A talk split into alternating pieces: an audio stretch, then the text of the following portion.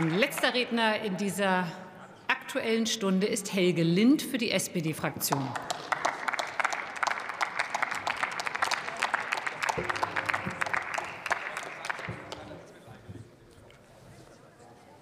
Frau Präsidentin, liebe Kolleginnen, liebe Kollegen!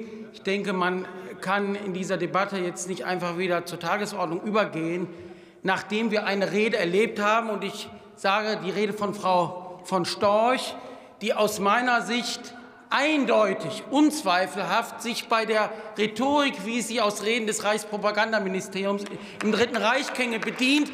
Das war eine unerträgliche, eine widerliche, von Anti-Amerikanismus und auch antisemitischen Klischees durchsetzte Rede. Es ist eine Schande, es ist eine Schande, dass so hier in diesem Parlament gesprochen werden kann. Und wer selbst aus so einem elitären Hintergrund wie Sie kommt und hier elitär privilegiert im Bundestag sitzt, hat sich nicht über Frau Getty oder sonst wem so herabzulassen. Es ist schändlich, es ist wirklich nicht zu ertragen, dass so etwas hier möglich ist. Und wir müssen alles tun, dass im nächsten Parlament solche Stimmen nicht mehr gehört werden können. Zugleich zeigt das aber, wo Rechtspopulismus mündet und dass wir alles tun müssen, uns nicht zu Komplizen von Ihnen zu machen in dieser Debatte, denn Ihr Manöver und Ihre Absicht ist ja wirklich durchschaubar.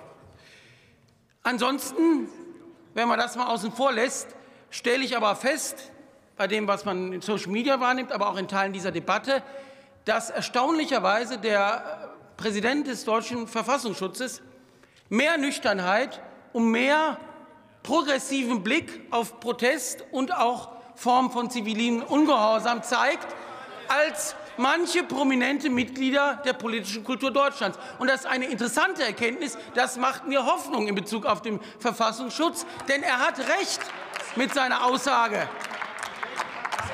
Es ist eben nicht automatisch aus Strafbarkeit Extremismus zu folgern. Ich verstehe nicht, warum man nicht nüchtern und mit der Frage der juristischen Beurteilung hier sprechen kann. Und genau das hat Herr Haldenwang gemacht. Er hat eben nicht gesinnungsjuristisch gesprochen, sondern als sachlicher Verfassungsschutzpräsident.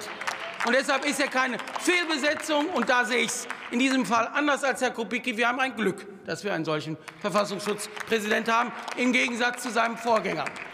Ich finde es aber darüber hinaus auch erstaunlich, wie gerade die von rechts außen, die immer so einen Kult der Empörung anklagen und Cancel Culture anklagen, genau sich als Großmeister der Empörung offenbaren und eben auch genau diese Cancel Culture betreiben. Denn das werden sie ja genau machen. Jeder, der versucht zu analysieren, der auch versucht, nach Gründen zu fragen, warum die letzte Generation und andere so auftreten, den prangern Sie dann an als Verteidiger von Gewalt, als Apologet des Terrorismus. Ich habe aber viele Shitstorms erlebt, deshalb freue ich mich auf Ihr Anprangern und es kümmert mich nicht die Bohne. Ich kann damit gut leben.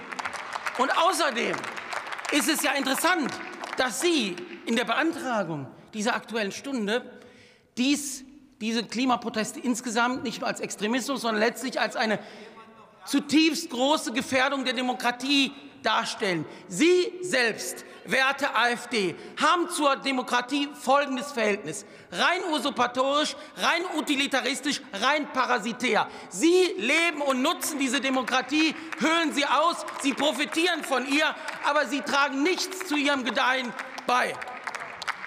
Darüber hinaus und jenseits all dessen, aber finde ich auch, es frustrierend, ja teilweise auch enttäuschend, wie in Plattformen auf Twitter und so weiter gesprochen wird. Und wie diejenigen, die ja legitimerweise fragen können, ist die Demokratie gefährdet oder auch nicht gefährdet durch Klimaproteste, durch Klimaaktionen, dann selbst wegsperren fordern, sagen, die Leute gehören einfach weg und dabei Grundprinzipien des demokratischen Rechtsstaats verletzen. Wir haben eine Gewaltenteilung.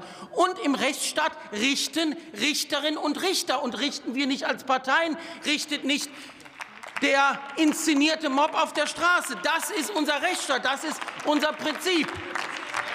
Und deshalb ist es dem Ende nahe kommt, für mich auch Ausdruck einer gewissen Hutzpe und letztlich eine ironische Geschichte, dass ausgerechnet Herr Scheuer Bundesinnen, die Bundesinnenministerin und den Justizminister auffordert, die junge, nein, die jungen Aktivisten, Aktivistinnen der letzten Generation wegzusperren und dann sagt, sie müssten Konsequenzen spüren.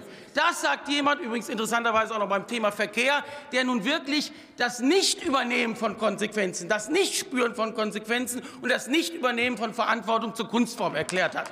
Deshalb zum Abschluss ja. bitte ich darum, mal darauf zu achten, wie so eine Debatte auf junge Menschen um uns herum wirkt. Das ist doch das Entscheidende, nicht diejenigen, die gewalttätig sind, aber die sich das angucken. Kommen Sie bitte zum Schluss. Und für diejenigen ist es zutiefst abschreckend, wenn wir null Gespür und Gefühl für junge Generationen zeigen, aber eher mit altherrenwitzartigen, bräsigem Auftreten belehrend, paternalistisch agieren. So werden wir gewiss nicht den Klimaschutz in seinem Ernst begreifen.